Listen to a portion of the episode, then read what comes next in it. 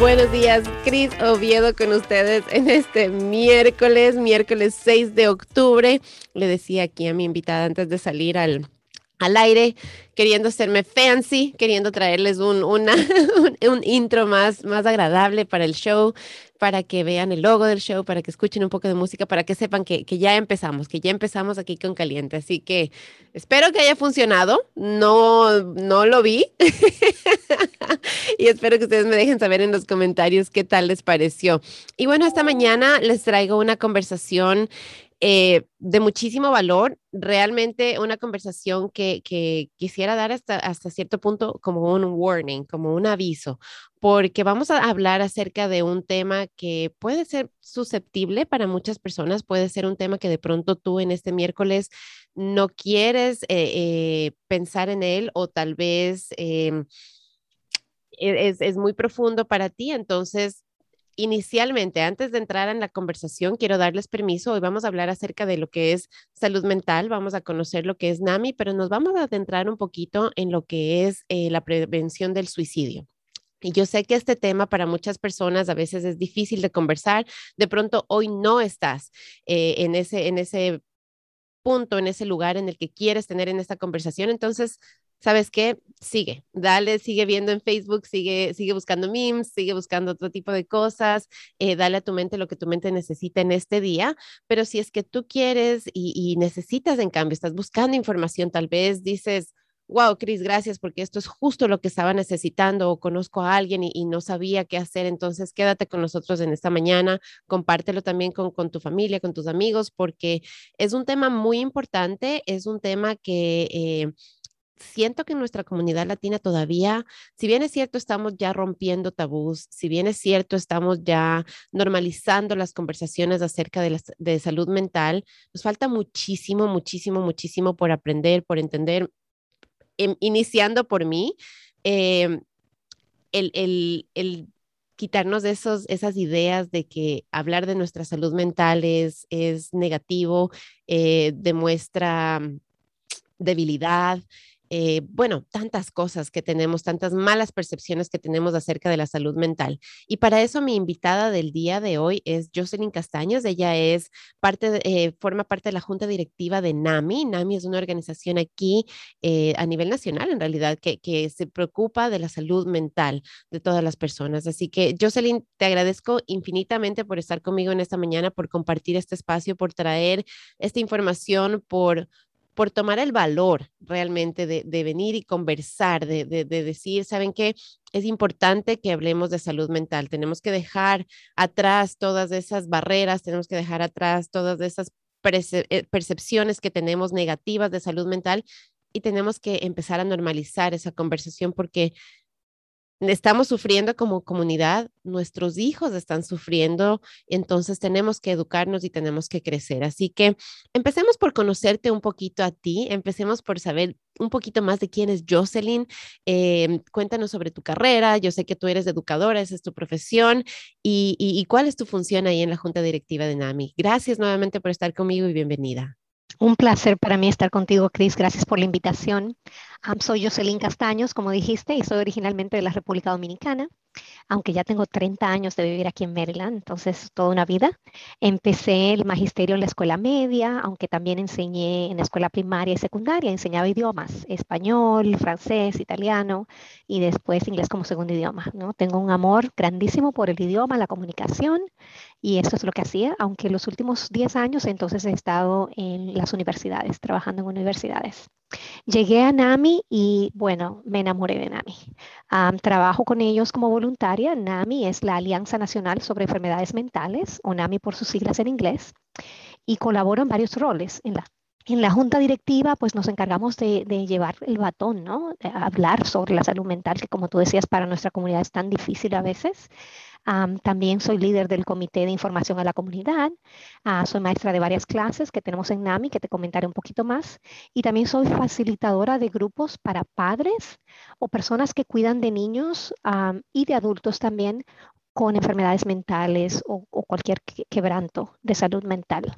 Entonces, eh, es, es un, una organización tremenda, enorme. Um, y, y, qué bueno que, que, estés tú portando la voz porque muchos no conocen de ella. Sabes que, em, vamos a meternos de golpe, ¿sí? Porque acabas de decir algo súper importante. Acabas de decir enfermedades mentales, de pronto trastornos mentales, personas que están sufriendo de eso. Y creo que eso justamente es el, de donde nace esa misconcepción, ¿verdad? Esa mala concepción de lo que es la salud mental. Pensamos que para preocuparnos de la salud mental, para hablar de salud mental, tenemos que tener algún tipo de trastorno de salud mental. Y la nueva tendencia, lo que yo voy aprendiendo y lo que, lo que, lo que he tenido que abrir mi mente en realidad es que no necesariamente, no necesariamente, que nuestra salud mental es así como nuestra salud física y que tenemos que cuidarla eh, tal vez para tratar de evitar llegar a estos trastornos. Hay diferentes tipos, hay diferentes cosas, entonces hay situaciones y situaciones, ¿verdad? Donde tenemos desbalances realmente en, en, nuestras, en nuestro cerebro, entonces de ahí vienen algunos trastornos, pero hay otros que son emocionales. Entonces, Jocelyn, ayúdanos a, a, a entender eh, un poco más acerca de la salud mental, de la importancia de que desde que somos pequeños, desde que somos niños, porque muchas veces pensamos que nuestros hijos pequeños, porque son pequeños, no tenemos que preocuparnos de esa salud mental, que, ellos, hasta que no seas adulto y no tengas los estreses de la vida, digámoslo así, entonces no tienes que preocuparte de la salud mental. Entonces, ayúdanos un poco como que a, a establecer esa relación y esa distinción entre los trastornos y la salud mental en sí. Sí, e, e, es muy importante lo que dices, ¿no? Es, es todo un conjunto de cosas la salud mental es nuestro estado emocional, psicológico, social, ¿no? Este estado de salud mental afecta lo que pensamos, lo que sentimos y cómo nos relacionamos con, nuestro entorno. Entonces, esto nos ayuda a, determinar, sí, cómo trabajamos con el estrés, la tensión, etcétera, pero simplemente desde la niñez, cómo nos relacionamos con el ambiente, ¿no? Cómo eh, reaccionamos si hay un cambio de repente. El niño que está jugando en el parque y que le dices, Ah, mira mi amor, nos vamos. Y el niño se enoja porque no quiere parar de jugar y tiene que irse. Yo recuerdo que la mía tenía muchos problemas con eso de las transiciones o en la misma escuela, ¿no? Si estaban en arte y ahora vamos a matemática, ¡ah, qué desastre! Entonces, desde muy pequeño puedes ver esos, esos rasgos de que el niño necesita más apoyo, para trabajar con sus emociones, para controlarlas, para expresarlas, ¿no? y para relacionarse con el medio ambiente. Es también importante eso que dices, que no tiene que ser una enfermedad completamente terrible para buscar la ayuda. NAMI empezó en 1979 por madres en una cocina que se inventaron esta organización porque no sabían qué hacer con sus hijos que tenían enfermedades eh, ya más severas, ¿no? digamos, esquizofrenia y cosas así. Pero NAMI ha abierto la sombrilla, digamos, para cubrir toda una gama de, pensamientos y de sentimientos. Entonces, desde, desde la atención del día a día, desde cómo reaccionar, porque hoy está lloviendo, ¿no? Está lloviendo, está feo y no me siento bien y no me siento con ánimo. Ah, no tenemos que llegar a, a, un momento de que queramos quitarnos la vida para buscar la ayuda. Y eso es precisamente lo que queremos hacer con compartir la información, de no esperar a que sea tan agobiante el problema, sino buscar ayuda tempranamente. Qué, qué importante eso que nos acabas de decir, porque siento que como, como latinos, al menos esto con mis hijos, he tenido que reentrenarme, reeducarme eh, al cómo ser mamá, porque esos, esos, esas pataletas, digámoslo así, esas cantaletas, no sé cómo las llaman en los diferentes países, ¿cierto? Esos berrinches. Berrinches. Muchas veces los interpretamos y decimos, eh, es, es, que, es que eres malcriado, es que nuestra primera reacción, porque yo creo que la mayoría de nosotros fuimos criados de esa manera, ¿verdad? Que eres malcriado, que tienes que obedecer y, no, no buscamos conectar con, con, con, nuestros hijos, con sus sentimientos, con no, no validamos sus sentimientos, sino que al contrario, como padres, imponemos nuestras, nuestra manera de pensar, nuestra manera de sentir y le decimos, ¿cuántas veces? No llores, o si no, el, el, en, en, en, muchas de nuestras culturas se escucha, te voy a dar algo en realidad para que llores, a ver, sí, te voy a dar más duro para que tengas algo por qué llorar, ¿verdad? Entonces, hablando específicamente a, a, a, los padres, a los padres latinos, ¿verdad?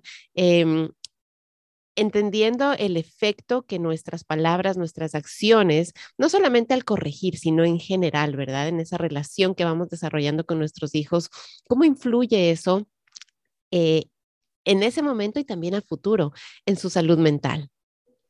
E influye mucho porque si el niño no se siente con la libertad de decirte, estoy enojado, estoy agobiado, estoy estresado, porque uno le dice, ay, pero tú de qué tienes que estresarte, no tienes que trabajar, solo vas a la escuela, pues el niño no se va a sentir abiertamente eh, con, deseos de conversar contigo. Entonces es muy importante que siempre seamos abiertos. Te quiero escuchar, te quiero apoyar y de validar. Ese fue un error mío también. Mi hija llegaba de la escuela y me decía, no, es que yo soy fea o soy gorda. No, mi amor, pero tú eres preciosa, no lo sabes.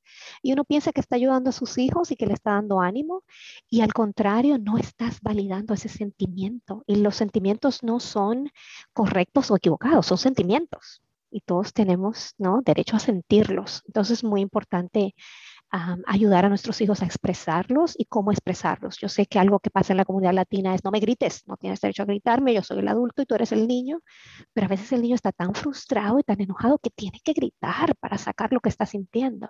Entonces es muy importante eh, tener un espacio seguro, ¿no? lo que le llaman en inglés safe space, de que sí puedes expresarte, de que sí puedes decirme inclusive si estás teniendo pensamientos suicidas, de que yo te voy a escuchar y te voy a buscar el apoyo y no voy a ignorar lo que estás sintiendo. Porque aunque para nosotros quizás, ay, pero eso, eso no es un gran problema, porque estás deprimido. Para ellos sí, para cada quien, ¿no? Lo que perciben como su realidad es su realidad, ¿no? No importa que yo te diga que te ves preciosa, Cris, te ves preciosa. Si tú no te sientes así, ese es tu sentimiento y es tu realidad. Entonces, es bien importante que nos abramos. Totalmente de acuerdo contigo. Y, mira que acabas de mencionar algo que, conversaba ayer con, con un chef, eh, el alzar la voz, el gritar, ¿verdad? Eh, eh, muchas veces reaccionamos y, ¿qué hacemos? O nosotros alzamos la voz o como tú decías, un ratito, un ratito, respeto, ¿verdad? A, mí me, me, respetas y, y no, y castigado, ¿verdad? Y se acabó la conversación.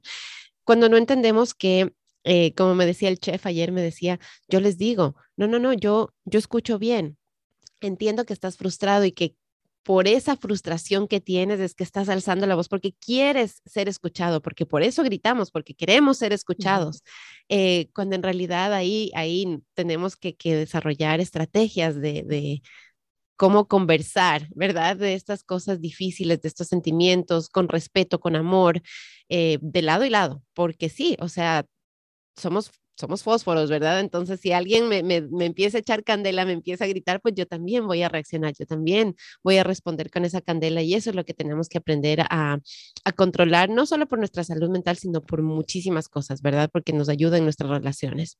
Regresemos un poquito a, lo que es NAMI. Nos, nos contabas eh, un poco de la labor, la función que hace. Entonces, cuéntanos un, poco más acerca de los servicios que ofrecen, de cómo nuestra comunidad puede interactuar y cuándo en realidad debería eh, llamar a NAMI y decir, ¿saben qué? Estoy en esta situación, necesito su ayuda. NAMI es una organización que se concentra en tres áreas, educación, apoyo y abogacía. Ah, en cuestión de educación, nunca es muy temprano para educarse, ¿no? siempre podemos aprender más. Entonces, a través de educación tenemos cursos, clases que damos. Por cierto, todos los servicios de NAMI son completamente gratuitos. debo mencionar también abierto a todas las personas. No exigimos que tengas estatus legal, no te preguntamos sobre estatus legal. Entonces es muy importante poner eso para nuestra comunidad latina ah, de, primera, de primera mano. Eh, también tenemos foros de educación o webinars. Últimamente los hemos estado haciendo en línea, ¿verdad? En vez de presencial por las circunstancias con COVID, pero esperamos volver en persona. Eh, el beneficio, diría yo, si podemos decir, es difícil hablar de beneficios de la pandemia, pero existen, ¿no? Uno de los beneficios es que al, irnos virtual, pues hemos ah, llegado a muchísimas más personas. Entonces, NAMI, hay una organización nacional que se encarga de crear todos los programas, eh, el entrenamiento, etcétera. Hay una organización a nivel de estado en NAMI Maryland, que se encarga entonces de entrenar voluntarios, porque somos voluntarios los que eh, damos los programas. Y a nivel eh, local o de condado, eh, donde por ejemplo en Nami Howard County eh, somos entonces los que estamos en el frente, los que damos las clases, los que damos los grupos de apoyo, porque entonces cuando vamos a segunda, la segunda función de NAMI, el apoyo. Tenemos grupos de apoyo eh, para padres, eh, para personas que cuidan niños, para personas adultas que tienen problemas de trastornos mentales y, y para familiares. Entonces, eh, ese es un área de apoyo. La otra área de apoyo, es una, una, línea, lo que le llamamos warm line, línea cálida, donde puedes llamar, preguntar de servicios, se te conecta con el departamento de salud, con qué programas hay disponibles para el caso que tengas. Y finalmente de abogacía, porque es muy importante que se pasen leyes y que se pasen, eh, que también tengamos fondos en, nuestros condados y en nuestros estados para ofrecer servicios. Algo que logramos este año, siempre en febrero vamos a hablar con nuestros legisladores y hacemos un entrenamiento para las personas que quieran hablar con los legisladores. Eh, conseguimos, por ejemplo, que haya más fondos en el condado para eh, dar entrenamiento sobre cómo trabajar con una crisis para los policías. Porque sabes que existen muchos casos donde se llama a la policía y las cosas se escalan y terminan peor. Entonces uno tiene a veces miedo de llamar, ah, pero cuando conversemos un poquito de cuáles son los recursos, eh, algo que estamos eh, promoviendo arduamente es el 211 en vez de llamar al 911. Eso salió el año pasado, julio del 2020, porque no queremos que alguien con, con alguna enfermedad mental termine en la cárcel o con esposas cuando lo que necesita es apoyo, ¿no? Y, y tratamiento. Entonces es muy importante el área de abogacía para NAMI. A nivel federal, aboga NAMI federal y a nivel de estado y local, abogamos con nuestros legisladores para que sí hayan recursos para nuestras comunidades. Qué importante todo lo que acabas de tomar y, cada uno de esos temas que acabas de decir es una conversación de una hora en sí, ¿verdad? Eh, eh, pero lo que quisiera enfatizar de todo lo que acabas de hacer es el 211, ese número que está ahí disponible. Eh, yo sé que, que por varias razones. Nos da miedo muchas veces llamar a la policía, eh, especialmente en estos tiempos en los que hemos visto el abuso que ha existido, ¿verdad? Para, para ciertas minorías, para ciertas comunidades. Entonces, si ustedes están pasando por una situación en donde no es algo criminal, sino al contrario, ustedes sienten que la crisis es más de salud mental, el 211 es un número que em, está ahí para ayudarles. Tuve la oportunidad de hacer una entrevista hace algún tiempo atrás, creo que fue justo a principios de la pandemia, con una de las personas que trabaja en español, porque existen personas que trabajan en, en, este lugar, en el 211, y hablan español. Y el enfoque de ellos es justamente ese. Les voy a poner en, en los comentarios después de que terminemos la conversación aquí con Jocelyn de esa conversación para que ustedes sepan más sobre lo que hace el 211, sobre la línea 211, conozcan a la persona que en ese tiempo era la única persona que hablaba español y que contestaba esa línea eh, para que sepan y vean lo que ella les ayuda. Ella les puede ayudar a encontrar todo tipo de recursos. En ese momento algo muy importante era la comida, en ese momento algo muy importante eran fondos eh, para, para pagar la renta, y yo sé que son cosas que todavía se mantienen hasta ahora, el 211 les puede ayudar. Así que em, en ese entonces, y, y, Jocelyn, no sé si tú sabes, en ese entonces no se podía marcar desde un celular, se tenía que marcar desde un teléfono convencional. ¿Sabes tú si es que ya se puede marcar desde el celular? No sé, no he intentado. Ok, entonces tal vez inténtenlo desde un número convencional, tal vez el celular. En ese entonces sé que no se podía todavía, que necesitaban una línea convencional, uh, pero pueden de pronto en, en el Internet, en, en, en Google. Claro buscarles por ahí y conectar con ellos de esa manera. Sí, 211md.org y te he puesto varios links en el chat que podemos tal vez compartir en, en el Facebook luego. Um, puedes ir a, ese, a esa página de web y ahí pones tu código postal y buscas qué es lo que estoy buscando. Estoy buscando una clínica, por ejemplo, para eh, una crisis. Ah, hay clínicas 24 horas al día. También he puesto aquí varias líneas, eh, por ejemplo, 1-800-273-TALK, que está disponible las 24 horas al día para prevenir el suicidio y está disponible en español también. Fantástico. Vamos ahora sí a adentrarnos en, el, tema del suicidio. Eh, vamos a, conversar acerca de, esto para nuestra comunidad latina y no solamente para los latinos, pero creo que, creo que el trabajo de salud mental se viene haciendo con más fuerza en la comunidad anglosajona, se viene ya hablando más, se viene eh, haciendo ya más por más tiempo. Entonces, no es que se ha roto el estigma, no es que se ha roto el tabú, sino que ya se está conversando más. Y yo quiero hacer lo mismo con nuestra comunidad latina. Yo siento que es muy necesario, es muy importante que nuestra comunidad latina pueda sentarse y tener estas conversaciones que son difíciles porque no son fáciles, ¿verdad? Como es hablar del suicidio. Y de los, más o menos para que entiendan un poquito acerca de, las estadísticas, ¿verdad? Em, la que más me llegó a mí es que en el 2019, una muerte, ¿sí? Eh, eh, una muerte hay una muerte por suicidio cada 11 minutos. Entonces, solamente en el transcurso de esta conversación, si es que nos tomamos un poquito más de 60 minutos, son seis personas que mueren por causa de suicidio. En Estados Unidos, en Estados en Estados Unidos. En el mundo hay un millón, una cada 45 segundos. Wow. Cris, imagínate. A mí me llegó eso muchísimo porque digo, o sea, tuve que hacer lo que hice ahorita, detenerme y respirar profundo porque nos quedamos a veces con los números, ¿no? Los números son fríos, los números son lo que son y nos dicen y te dicen, no, una muerte cada 11 minutos. Pero el momento que te pones a pensar y dices, ¿cuántas personas hay en mi familia? ¿Cuántas personas yo conozco? Y si en una hora, seis personas de ellas pueden estar en peligro de, de morirse, de suicidarse, de quitarse la vida, entonces es como que wow, espérame un ratito, ¿qué está pasando y por qué? ¿Por qué estamos llegando a ese punto, verdad? Entonces, Jocelyn, cuéntanos acerca de tu relación, cuéntanos acerca de tu historia y tu experiencia, porque yo pienso que, por el mismo hecho de que no conversamos de estos temas, de que no hablamos, de que no preguntamos, eh, entonces no nos damos cuenta muchas veces de que alguien tal vez está teniendo esos, esos pensamientos suicidas, de que alguien tal vez está deprimido, de que alguien está con ansiedad y, está pensando en que sería mejor si es que ellos no estuvieran. Cuéntanos un poquito acerca de cuál es tu relación, tu experiencia y cómo es que tú eh, empezaste realmente a decir, yo tengo que educar a la comunidad porque esto, esto es lo que a mí me pasó. Sí, y mira que e, esa pregunta tuve que pensar porque sí conozco lo último que ha pasado en mi vida, ¿no? Pero tuve que pensar hacia atrás y recuerdo a un tío político que murió, ah, se quitó la vida. Nunca hablamos de eso, nunca, jamás.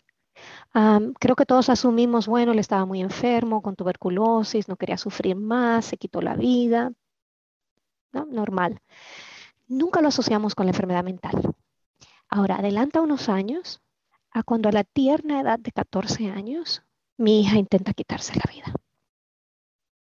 ¿No? Y termina en el hospital, en la sala de emergencias. Me llaman de la escuela.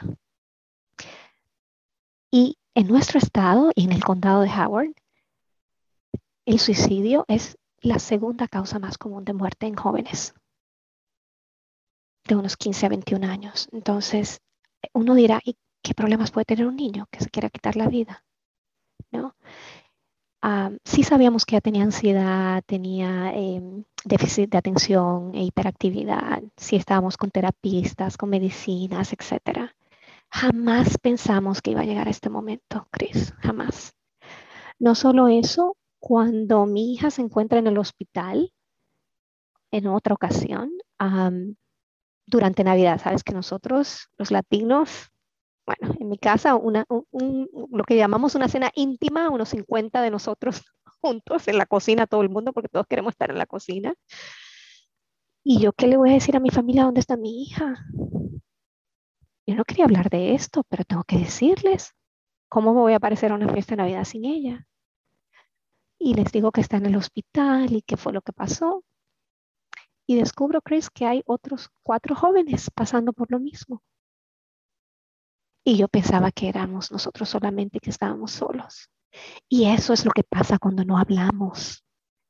Eso es lo que pasa cuando no conversamos. Porque ya al momento que uno llega a saber eso, pues yo comparto todo lo que es NAMI. Cuando encuentro a NAMI, yo comparto todo lo que es ayuda para que todo el mundo busque la ayuda que necesita. Em, yo empiezo ¿no? a, a tratar de dar más y más de mí, a, entonces también hacerme voluntaria con NAMI, a facilitar estos grupos de apoyo. presentamos Denise y yo, que ya has hablado con Denise, la directora de NAMI, eh, NAMI howardcounty.org. Ahí está toda la información del, del, de NAMI del condado y todo lo que ofrecemos. Empezamos a ir a las escuelas, damos presentaciones a los padres, damos presentaciones a los maestros, cuáles son los signos, qué es lo que podemos ver en los niños, que nos puede preocupar. Ah, pero no preocupar de que, de que no hay esperanza, sino preocupar en el sentido de que voy a hacer algo, tengo que hacer algo para apoyar a mi hijo o a mi hija. Ah, y conversar más de esto porque no lo hacemos, no lo hacemos y por eso a veces pensamos que, que no, es, no es una gran cosa. Y cuando tú hablabas de las estadísticas, esas son las reportadas. ¿Cuántas personas no mueren y no sabemos que fue suicidio? Porque la primera causa de muerte para jóvenes son accidentes. Pero ¿qué tal que ese joven decidió quitarse la vida manejando rápido y estrellándose? Nunca vamos a saber, sobre todo si no dejan una nota. Y es, es prevenible, eso es lo que es importante saber. Es prevenible y por hablar de él no vas a poner ideas en la cabeza de una persona. Todo lo contrario, le vas a ayudar a buscar la ayuda que necesita. Entonces, eso es lo que yo quiero que se queden con eso, de que es prevenible. Jocelyn, al escucharte hablar y describir, por ejemplo, esa Navidad, ¿verdad? Eh,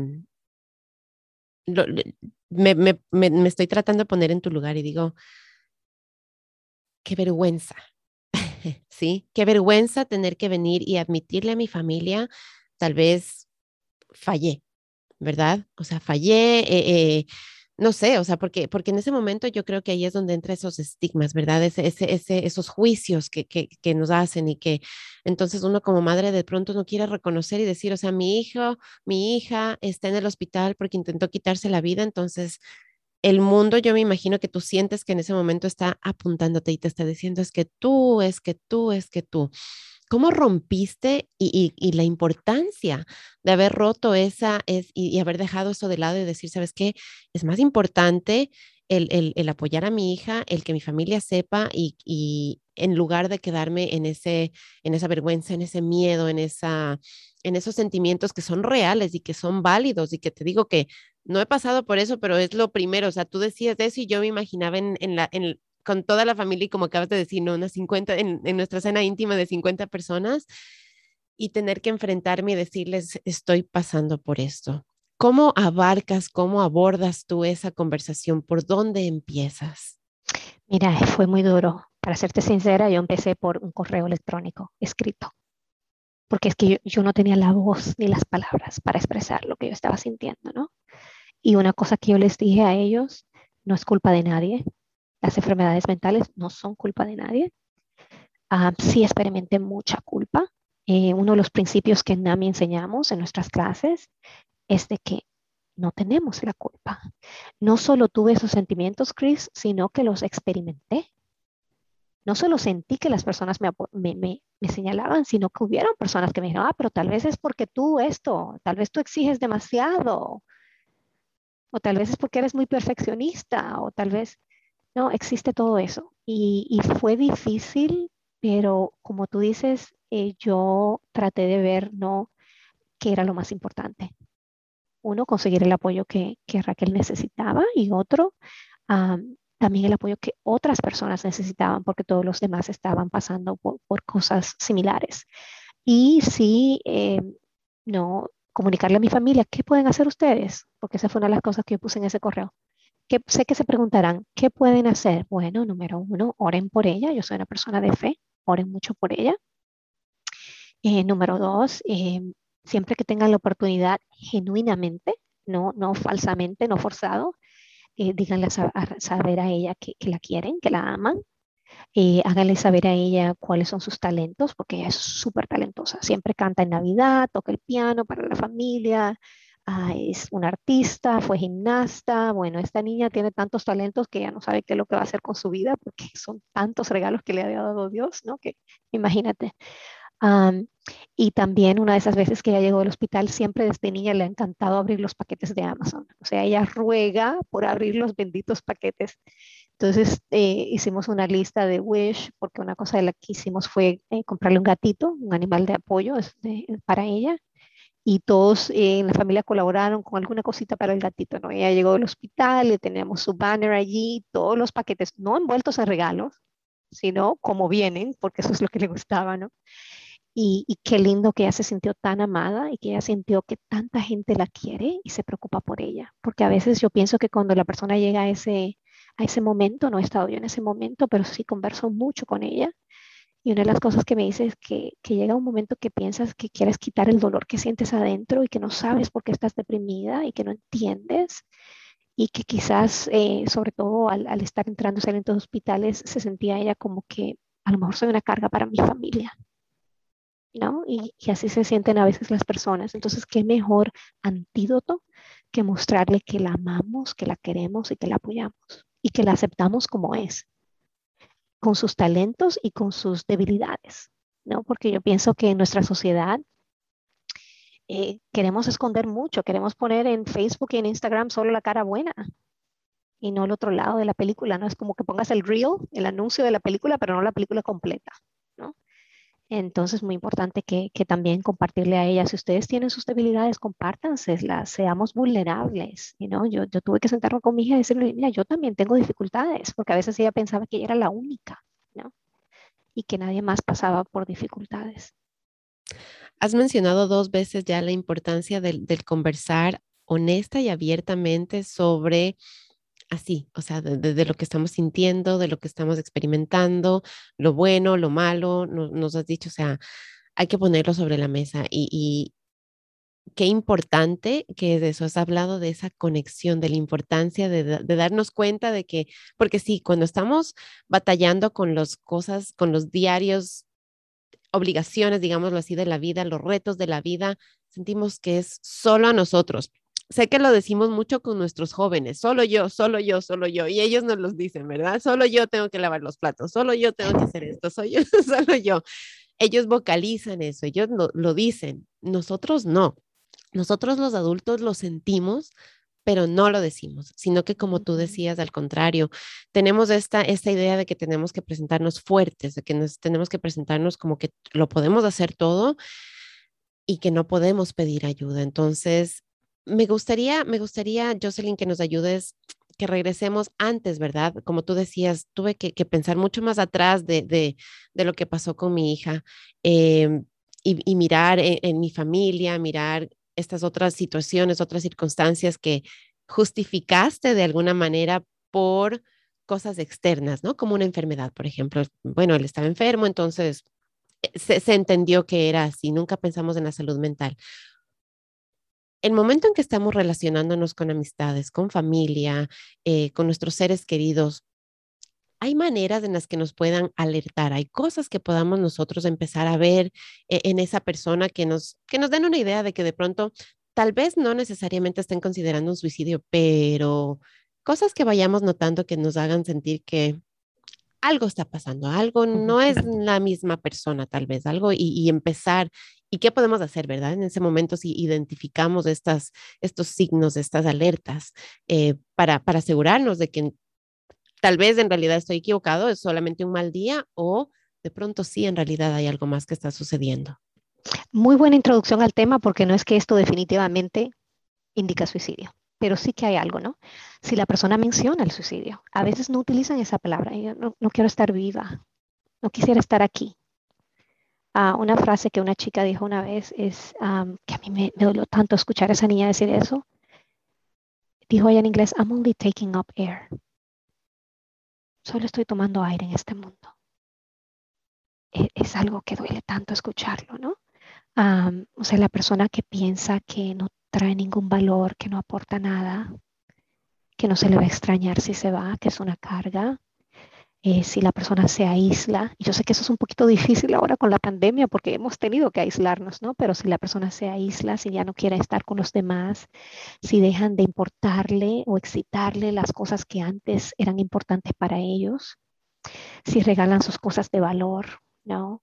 Si, si ves que empiezan a, a poner sus cosas como en orden, digamos, si hay cambios bruscos en la personalidad, ¿no? Un día la persona está súper alegre y al otro día se quiere morir, así descarga, descuida su higiene personal, ¿no? Si de repente ya no se quieren bañar, no se quieren peinar, ¿no? Eh, como tú decías, todos tenemos un mal día, pero yo creo que todos estos síntomas de los que estoy hablando eh, son cosas que ves que están sucediendo bastante a menudo, ¿no? No, es solo un día. Ah, entonces son cositas que nos pueden dar una alerta. Y pienso que dicen las investigaciones que siempre hay alertas. ¿no? ahora, ¿qué debemos hacer? Preguntarle sin miedo. ¿Estás pensando quitarte la vida? escuchar, más que hablar, escuchar mucho. creo que lo peor que podemos hacer es no validar a esa persona y decirle, pero ¿por qué? Mira, tienes tanto por qué vivir. Eso a veces hace a la persona sentirse peor, porque dice, es verdad lo que dice esa persona, y entonces, ¿por qué yo soy así? Yo debería morirme. Entonces pensamos que estamos ayudando y lo estamos eh, empeorando, ¿no? preguntar inclusive porque una cosa es el pensamiento suicida, otra cosa ya es el intento y otra cosa es el plan, ¿no? Preguntarle, ¿has pensado cómo quitarte la vida? ¿Has pensado cuándo? Porque ya si hay respuestas a esas preguntas, pues la cosa es aún más seria, ¿no? y buscar Yo sé que ni qué hacemos, qué hacemos, o sea, yo me pongo a pensar y digo, me siento a conversar con alguien que he notado que está un poco distinto, ¿verdad? Y le digo, ¿has pensado en quitarte la vida? Y me dice, sí. O sea, mm, si me ves que, que solamente estoy pensándolo y ya estoy tragando duro, ¿verdad? O sea, espérate, respiro un poquito más. Y si yo hago la, la, siguiente pregunta que me estás diciendo, ¿verdad? O sea, ¿ya has pensado cuándo y cómo? Y, y, y empiezo a escuchar ya detalles, o sea, empiezo a escuchar ya cosas, o sea, uno como, como persona que está escuchando, como alguien que, que, que se interese, que quiere evitar y, ayudar a esa persona para, para, para que no se quite la vida, porque vemos el valor de esa persona, porque absolutamente todas las personas que están en este mundo son importantes. Tú eres importante. Si estás viendo este programa, por favor, eres muy importante y si necesitas ayuda, eh, Jocelyn te va a dar un número y te va a decir en dónde tú puedes conseguir esa ayuda, ¿verdad? Pero si estamos en esa situación y estamos ahí conversando y nos vemos que, estamos recibiendo, como tú decías, esas respuestas ya detalladas, ¿verdad? Em, asumamos que es alguien que no ha hecho todavía un intento nunca de, suicidarse, ¿verdad? Alguien que no tiene una historia, es, es alguien que, conocemos y que estamos ya escuchando estas respuestas. Primero, la reacción que yo tuve, ¿verdad? O lo que tú nos decías, ¿cierto? Como tú reaccionas, del que le vas a decir, pero ¿por qué? O de pronto la misma reacción que yo tuve, solamente el, el, el tragar duro y el respirar. ¿Cuál es, cómo, cómo, cómo reaccionamos, qué, cómo podemos o cómo deberíamos reaccionar? Y en realidad, o sea, en esos momentos, ¿qué es lo correcto? Coger y decir, no, tenemos que entonces llamar ese rato a alguien y, y tomar acción así. ¿O cuál es el apoyo verdadero que podemos darle en ese momento a esa persona? Mira, yo diría que lo primero es empatía, ¿no? Una manera de reaccionar. Nunca le digas, ay, pero todo va a estar bien, porque no sabemos que todo va a estar bien, ¿no? Y porque ellos no sienten eso en ese momento. Entonces sí decir, por ejemplo, ay, cuánto siento que te sientas así, Chris. Yo estoy aquí para ti, te quiero apoyar. ¿no? ¿Qué puedo hacer por ti? si la persona ya tiene un terapista, quisieras que llamemos a tu terapista, a tu terapeuta, quieres hablar con alguien, ¿no? A no dejar a esa persona sola, ¿no? Inclusive hay veces que tenemos que turnarnos, ¿no? Si yo entonces me tengo que ir a trabajar, puedo decirle a tu hermana que te acompañe, puedo decirle a tu papá que te acompañe, ¿no? Porque no podemos perderla de vista, sobre todo si ya tiene un plan. Podemos ir a, una, a un lugar de crisis. Podemos llamar a alguien. Yo voy a estar aquí contigo. Podemos llamar juntas. Podemos llamar juntas y conseguir esa ayuda. Es, algo que también he hecho a veces. muchas veces corremos a, vámonos para la sala de emergencias. A veces esa no es la mejor manera porque la persona puede intentar tirarse del carro. Ha sucedido. Ah, hemos aprendido de todos nuestros errores, ¿no? quizás llamar a alguien. En Howard County tenemos eh, la buena suerte de que la mayoría de los policías están entrenados en intervención de crisis. Tenemos una unidad móvil donde va también un terapeuta con el policía a, examinar la situación. Tenemos ahora el, nuevo edificio de Shepherd Pratt en, en uh, Elkridge, donde pueden eh, entrar esa, esa clínica de crisis para que la persona sea evaluada.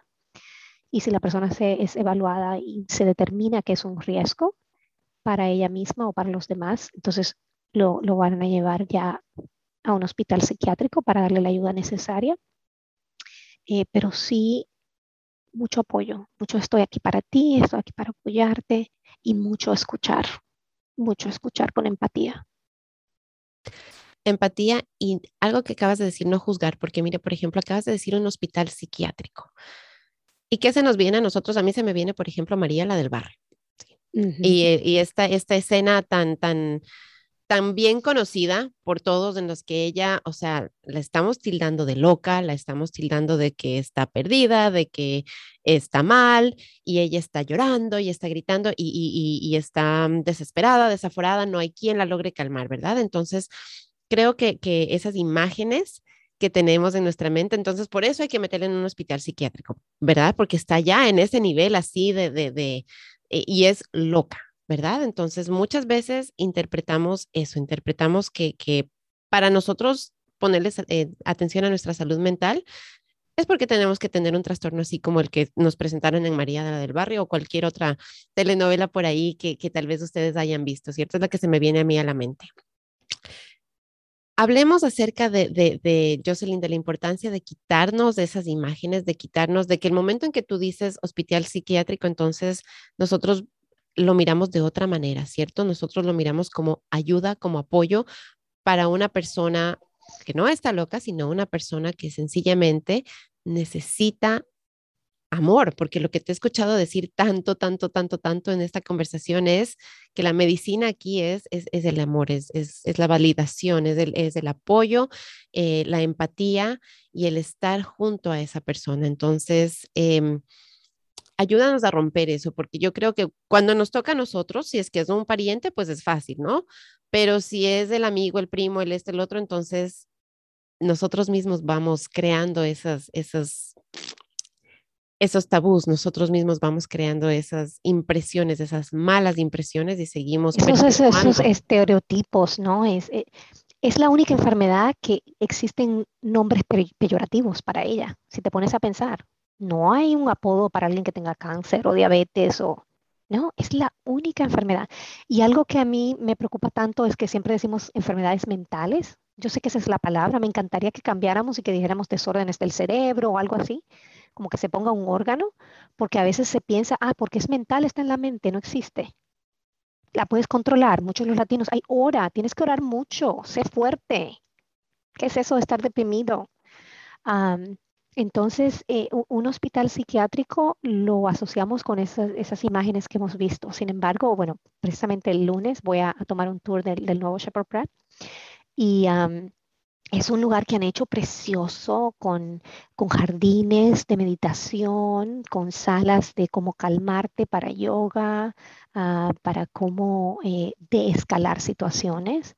No es la persona ¿no? en aquel en, aquella chaqueta, amarrado y empujado, no para nada. Pueden existir casos que llegue a ese momento para que la persona no se haga daño, pero hay muchas maneras de escalar antes de llegar a eso. Hay unas tres, cuatro salas allí antes de llegar a una sala así donde te ponen y no es como representaban en esas novelas, es donde todo es esponjoso, ¿no? Eh, para que si, si, una persona quiere darse contra la pared no se vaya a hacer daño, ¿no?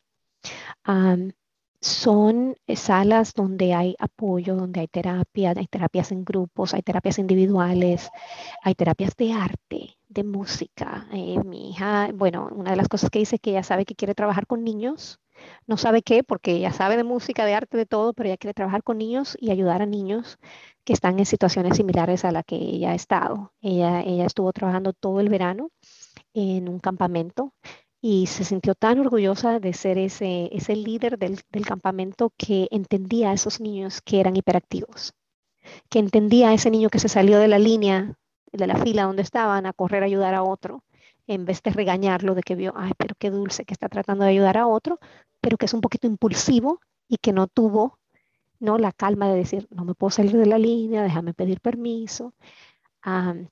entonces tenemos que quitar esa película y, no asumir, ¿no? No asumir de que es un lugar para ayuda.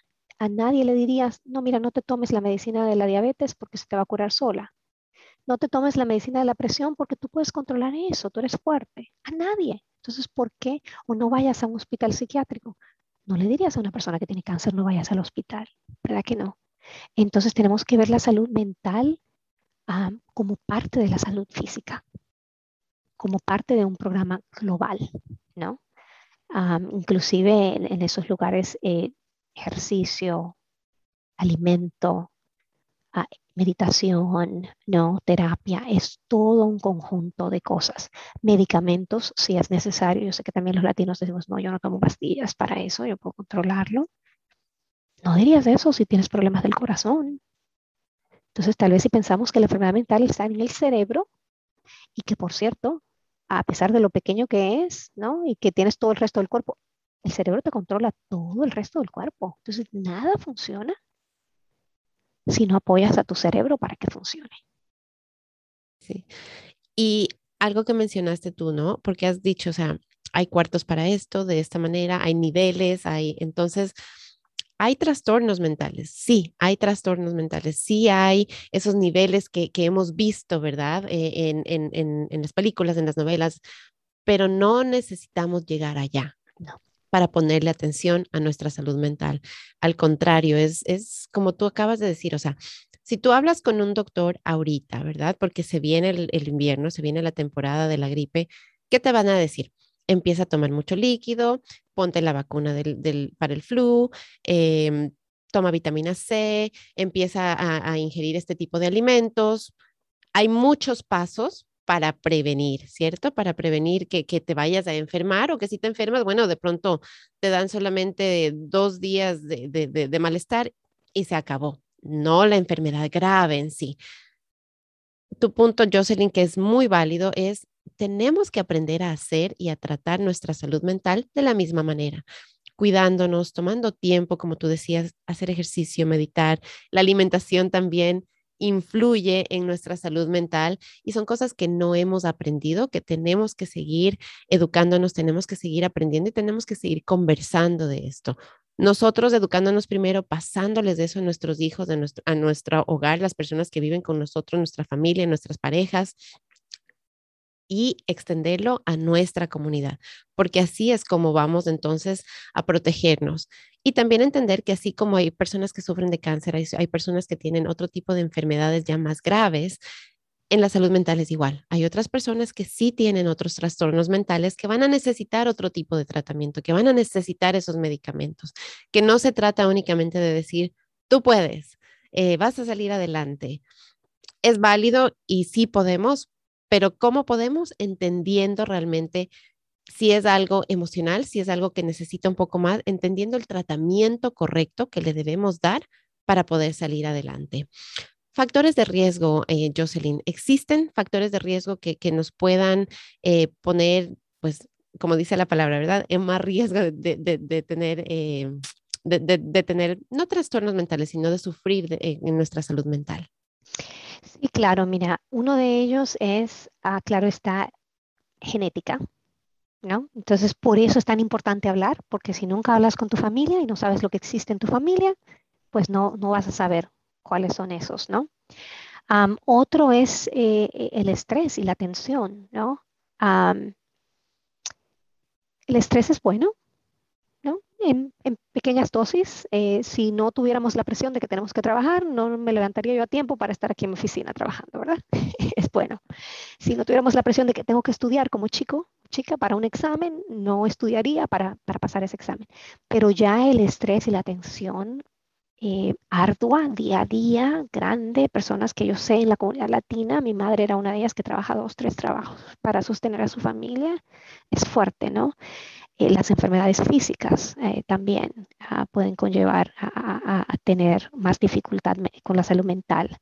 Para nosotros en la comunidad latina, eh, el idioma y la cultura, ¿no? Porque para muchos de nosotros fue un shock cuando yo primero llegué a este país, ¿no? entonces, buscar apoyo para esas cosas también es importante, ¿no? Y, y no pensar de que yo pienso que a veces como, como tenemos cierto nivel socioeconómico bajo en, muchas de, nuestras comunidades, no estoy diciendo todas, pero en muchas de nuestras comunidades, pues a veces uno siente, no, pero ¿cómo no voy a estar deprimido si es que tengo tantos problemas, si es que no sé cómo voy a pagar la renta? Pero sí, pero ya cuando tú día a día no te quieres levantar, no te quieres bañar, hay algo que está pasando ahí. entonces, todos esos son riesgos, ¿no? El sobrepeso, el, no comer bien, conllevan a, problemas con nuestra salud mental. Entonces, sí es muy importante el cuidarnos a nosotros mismos, ¿no? Que odio esa palabra en inglés que dice self-care, porque también selfish no es, no es ser egoísta, cuidarte a ti mismo. Está bien de que si te piden, ah, forma parte de este comité, haz esto, haz aquello, haz lo otro, decir, no, sabes que no puedo. Y sacar un tiempito para nosotros. Porque si siempre estamos yendo, yendo, yendo, yendo, yendo, sin cuidarnos a nosotros mismos, existen más probabilidades de que tengamos problemas con, nuestra salud mental. Hablemos acerca de, otras cosas que debemos hacer para nosotros mismos y para nuestra familia, para cuidar nuestra salud mental. Mira, una muy importante es conversar, eso siempre lo digo, hablar, cómo te sientes, nosotros siempre hacíamos en la mesa lo que le llamamos high and low, cuáles fueron las cosas buenas de la semana, cuáles fueron las cosas no buenas, porque a veces no queremos hablar de esas cosas. ¿Cuáles fueron las cosas no buenas que pasaron esta semana? ¿Qué aprendimos de ella? ¿Qué haríamos diferente? Tratar de desarrollar estrategias, porque yo pienso que a veces a los niños no les damos la oportunidad de pensar y de resolver sus problemas. Somos un poquito teocráticamente esto es lo que tienes que hacer, ¿no? Esto es lo que vas a hacer.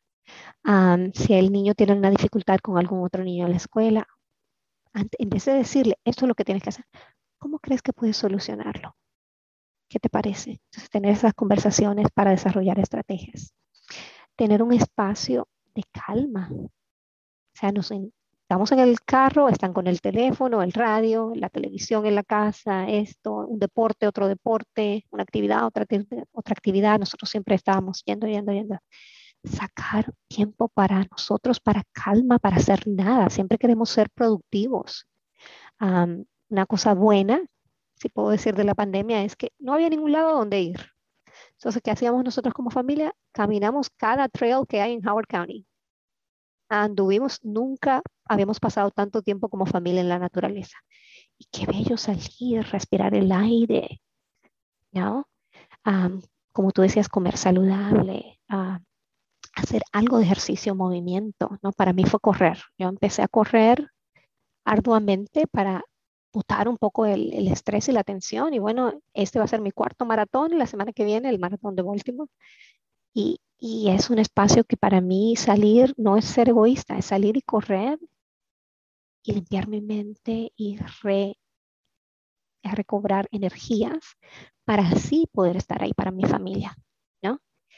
Y yo diría que algo muy, muy importante es nunca tener miedo de decir, me estoy sintiendo así, quiero ayuda, eh, para que podamos entonces, como tú decías, no llegar al nivel de que estoy allá arriba en 100, sino de que se me ayude cuando empiezo a experimentar las dificultades.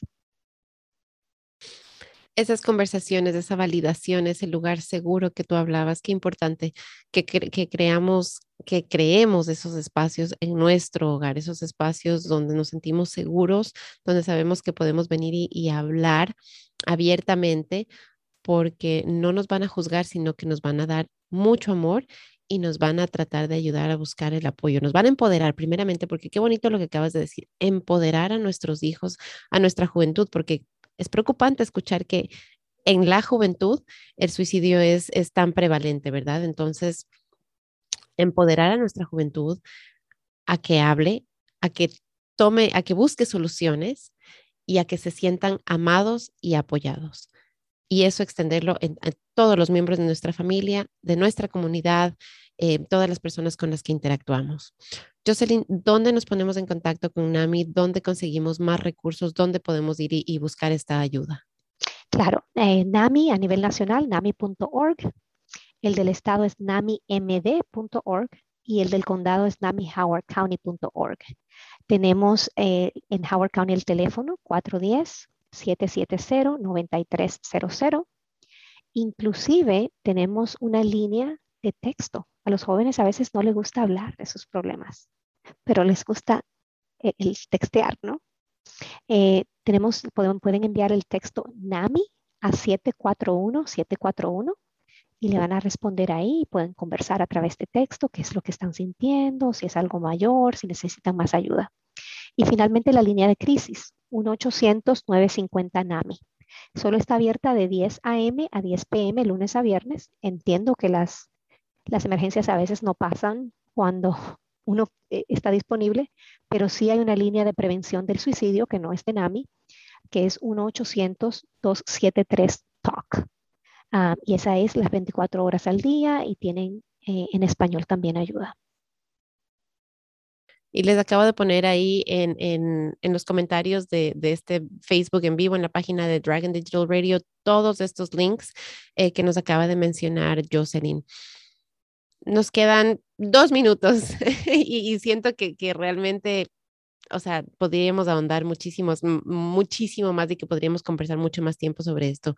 Pero Jocelyn, si es que hay un mensaje, si es que hay algo que tú quieres que nuestra comunidad se lleve hoy, porque como dijimos en un principio, el tema es eh, abre susceptibilidades, el tema es incómodo, el tema para muchos de nosotros es algo que evitamos conversar, ¿verdad?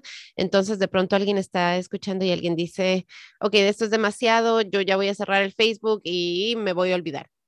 Si es que hay una cosa, una sola cosa que tú quieres que la gente se lleve con ellos hoy, ¿verdad? ¿Qué sería ese mensaje? Nunca sabemos qué persona está experimentando pensamientos suicidas.